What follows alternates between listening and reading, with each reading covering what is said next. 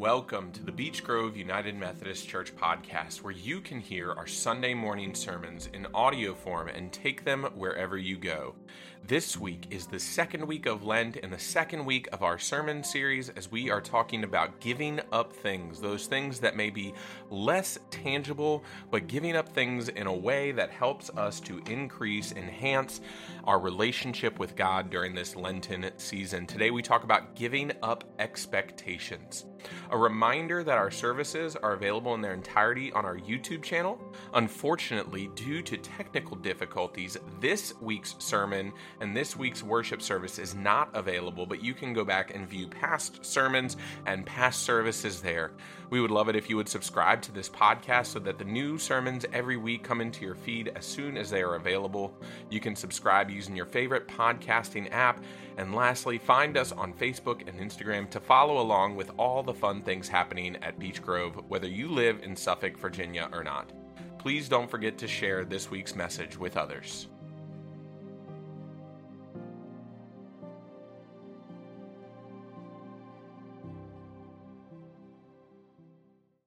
This week's first scripture lesson comes from the book of Genesis, chapter 12, verses 1 through 4.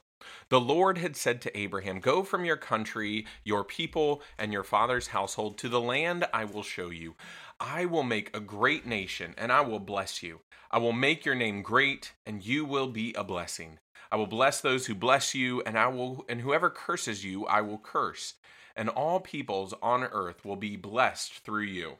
So Abram went as the Lord had told him, and Lot went with him. Abram was 75 years old when he set out from Haran. Our second scripture lesson comes from the book of John, chapter 3, verses 1 through 17.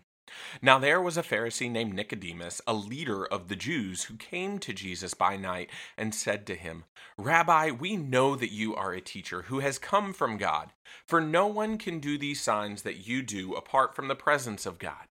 Jesus answered, Very truly, I tell you, no one can see the kingdom of God without being born from above. Nicodemus said to him, Anyone can be born how can anyone be born after having grown old? Can one enter a second time into the mother's womb and be born? Jesus answered, Very truly, I tell you, no one can enter the kingdom of God without being born of water and the Spirit. What is born of flesh is flesh, and what is born of the Spirit is spirit. Do not be astonished that I said to you, You must be born from above. The wind blows where it chooses, and you hear the sound of it but you do not know where it comes from or where it goes. So it is with everyone who is born of the Spirit. Nicodemus said to him, How can these things be? Jesus answered him, Are you a teacher of Israel, and yet you do not understand these things? Very truly, I tell you, speak, we speak of what we know and testify to what we have seen, yet you do not receive our testimony. If I have told you about earthly things and you do not believe, how can you believe if I tell you about heavenly things? No one has ascended into heaven except the one who descended from heaven, the Son of Man. And just as Moses lifted up the serpent in the wilderness, so must the Son of Man be lifted up, that whoever believes in him may have eternal life. For God so loved the world that he gave his only Son, so that everyone who believes in him may not perish, but may have eternal life. Indeed, God did not send the Son into the world to condemn the world, but in order that the world might be saved through him. This is the word of God for us, the people of God. Thanks be to God. Amen. Let us pray. Holy God, may the words of my mouth and the meditations of each one of our hearts be holy and pleasing to you. That through your word for us this day, we would grow closer to you as we journey along this Lenten season of fasting. Amen. You know, all throughout my life, I had this plan of how I thought my life would go. I always thought my sense, I always thought my life would play out in a certain way. I often didn't know exactly what was going to happen. I had this general sense, this general idea.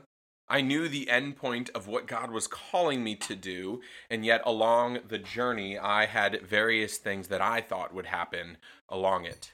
This was not a God laughs when we make plans kind of situation as I grew up. Rather, you know, I saw it as I defined it and I defined it as placing my own expectations upon the life that I thought God was calling me to live. You see, I saw the path that God wanted me to take. But as I lived out that path, I brought my own expectations of what I thought that might look like. You know, I always thought my life would play out and work out in a certain way. I, I brought my own expectations along, and as I lived out and explored this call to ministry that I felt placed upon my heart, I even hesitantly thinking did it my way. You know, as a people person, I always saw myself going to a big university, going to my parents' alma mater at West Virginia or the University of Virginia were my top choices. But I ended up going to a small liberal arts college whose student body was about the same size as my high school, Randolph Macon College. You know, I saw myself getting a degree in religion, yes, but I also saw myself minoring in something that might have been tangible that I could have used had, you know, maybe I didn't actually want to go into the ministry, or if something in the ministry didn't work out, maybe marketing, communications, maybe even medicine. And I ended up getting a degree, yes, in religion, but a degree also in music technologies and recording technologies for music. These are gifts that I proudly and, and also humbly use in my church setting, but outside of church, I, I, I wouldn't even begin to imagine how I could use them. You know, then while I was in college, I began to look at seminary as a manner of, okay, yes, I'm living into God's call, and I, I thought that I would go to Duke. And so I applied to Duke Divinity School, knowing many professors, scholars, and graduates. I thought that it would be the best place for me to continue my education and not only did I not get accepted, I mean, not only did I not go to Duke, but I didn't even get accepted to Duke. I ended up going to Wesley Theological Seminary in, in Washington, D.C., and again, I loved every second of it. Then, while I was in seminary, I was asked to consider what my first ministerial appointment would look like. I considered the churches that I would want to serve. I, I even considered what it might look like to climb the United Methodist denominational ladder. I thought I needed to learn under a highly respected pastor of a large church. And so I said, okay, I'm going to go the associate pastor route, seeing myself continuing to serve in urban and suburban ministry settings. As I had been familiar with those places, not only growing up, but even in internships. And yet, for about 36 hours, I was an associate pastor, at least in a projected sense. And then hearing from my DS at the time that I would rather be appointed to a church in Dinwiddie County. I don't know how many of you know where Dinwiddie County is. I, I had not heard of it, come to find out that I had driven through it and ridden through it many times while on my way to the uh, Virginia United Methodist Center in Blackstone, Virginia. Even in my next appointment, it was not what I expected. I again thought that I would try and get myself a little bit closer to suburban, and yet I moved to another more rural appointment, yet in a little bit more of a suburban county. Even coming to this appointment, I had considered that Sarah and I wanted to stay in Richmond. We, we liked the Richmond area. We were closer to her family and in the midst of community that we had formed around there. And yet I ended up in Suffolk, Virginia even the ordination process, as I sought to seek ordination as an elder in the United Methodist Church, I thought I would blow right through the process, getting commissioned right out of seminary and ordained three years later. And yet I got continued by both my district committee and the conference board. Sometimes we place expectations on things in many of these cases, it was letting go of my expectations in following God's call for my life that I have noticed the joy in each of these areas in which my expectations, my personal expectations, were not met. Let me be clear. I have loved every aspect of my journey. I loved my time at Randolph Macon, my time at Wesley. I have enjoyed my time at each one of my pastoral appointments. While the journey was tough, and my expectations were not met, as I look back, I would not change a thing.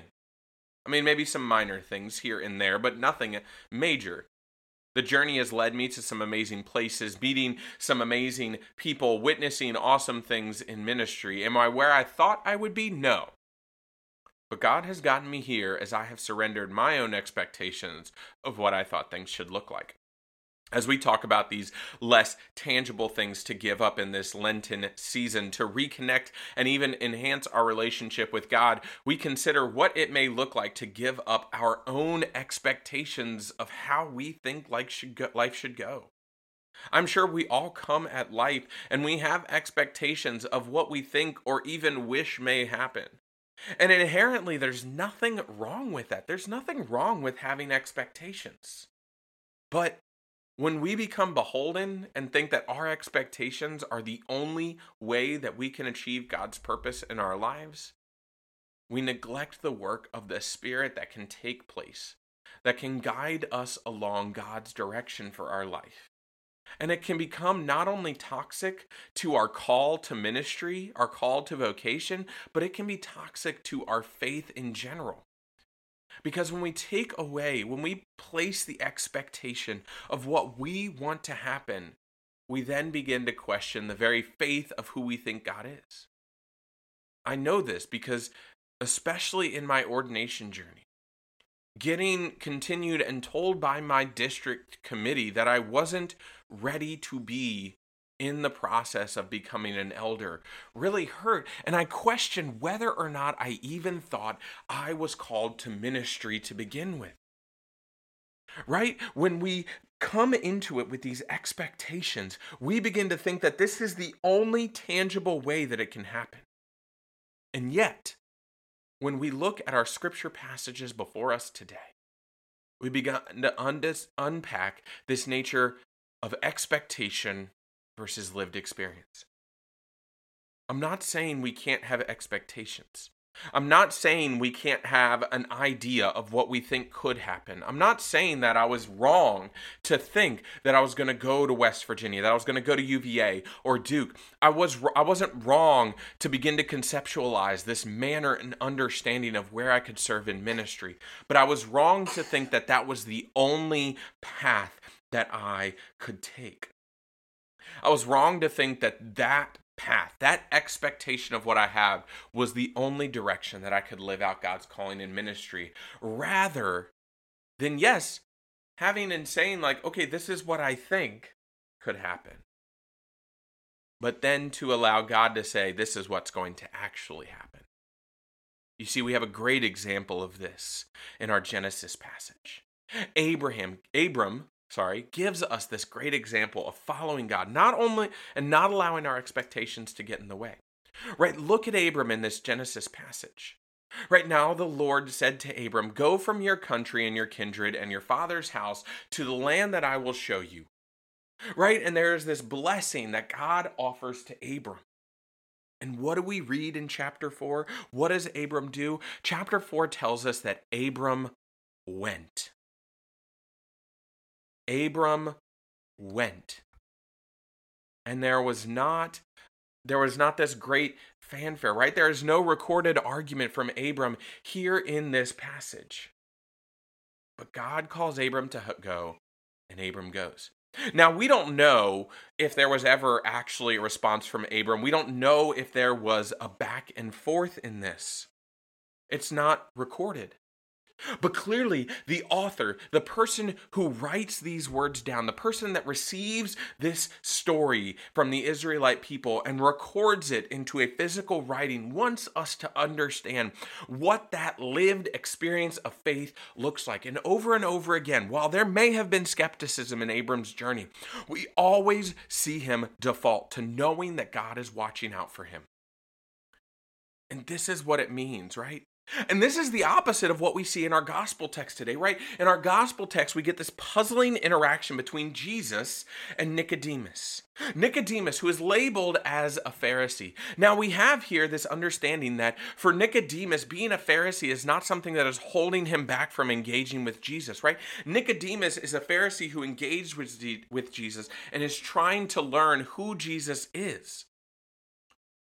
And we see Jesus and Nicodemus in this interaction come together, and Nicodemus trying to understand, but physically unable to release his own expectations of what he thinks faith looks like. And because Nicodemus cannot release his expectation of what he thinks faith in God looks like, Nicodemus cannot conceptualize what it means to be born from above. Right? Nicodemus says, How can anyone be born after having grown old?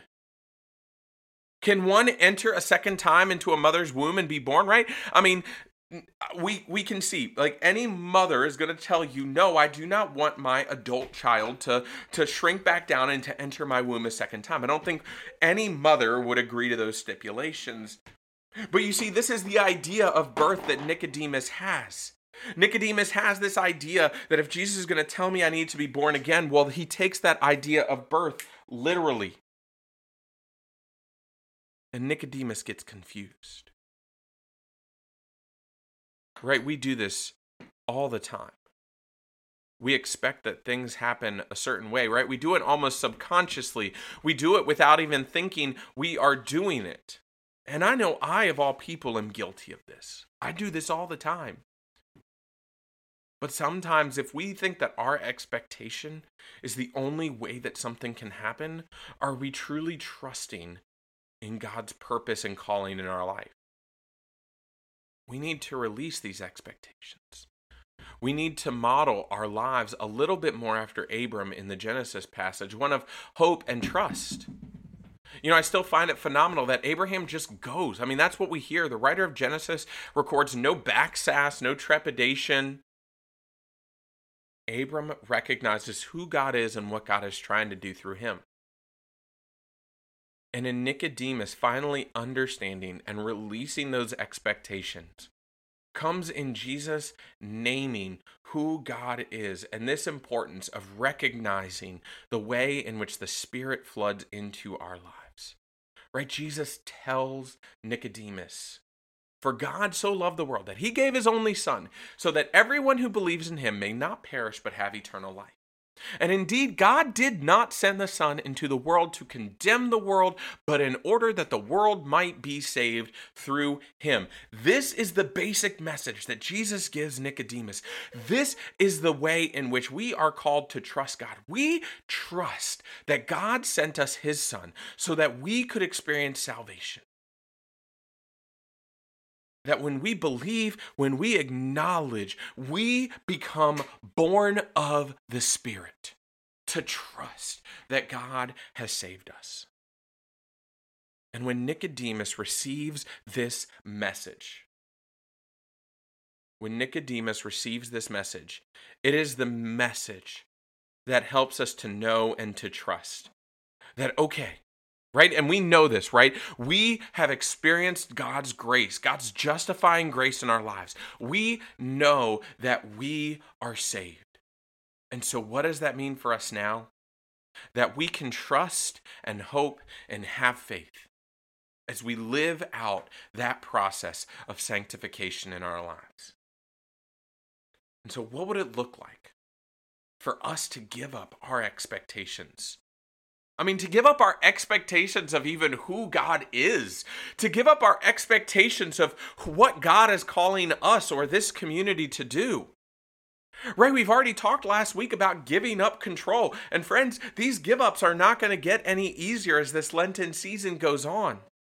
Right? We've already talked about giving up control, about relying upon God for what God has planned for us, and more on God working in our lives. Now I am telling you to give up expectations, to trust God more, to trust that God will work within your life, to trust that God has a purpose greater than we can expect in our lives. We know that we have been saved. There's no doubt. There's there's there's nothing else, right? We have already experienced this great sense of love and grace that has come into our lives, and we have acknowledged its presence there. This giving up of expectations is that step to say, okay, God, I see what you have done. And now I'm going to respond by trusting you, by following after you, by living into your calling and being open and willing and surrendering as I journey along this life. Right? Sometimes we may have expectations of how we think it's going to work. Right? I can say, I want to go to West Virginia to UVA. I can say that I want to do this, I want to do that, I want to get commissioned, I want to get ordained, I want to go to this place and that place. But in those expectations, I need to pause and recognize that if something doesn't happen the way that I think it's going to happen, I still need to trust that God has a greater plan for what's going on. And it's when we release those expectations right? I can make an expectation of how I think that this community is going to be, and yet to become beholden to that expectation limits God's power in our lives. But to say, yeah, I could see it happening this way, but when it doesn't happen that way, I know that God has a greater plan. And I trust in God's presence and power within this community. Just like other things in this sermon series, it's not going to be immediate. It's something we work on, but it's an intentional practice to give up those expectations and to be present in what God has planned for us. Amen.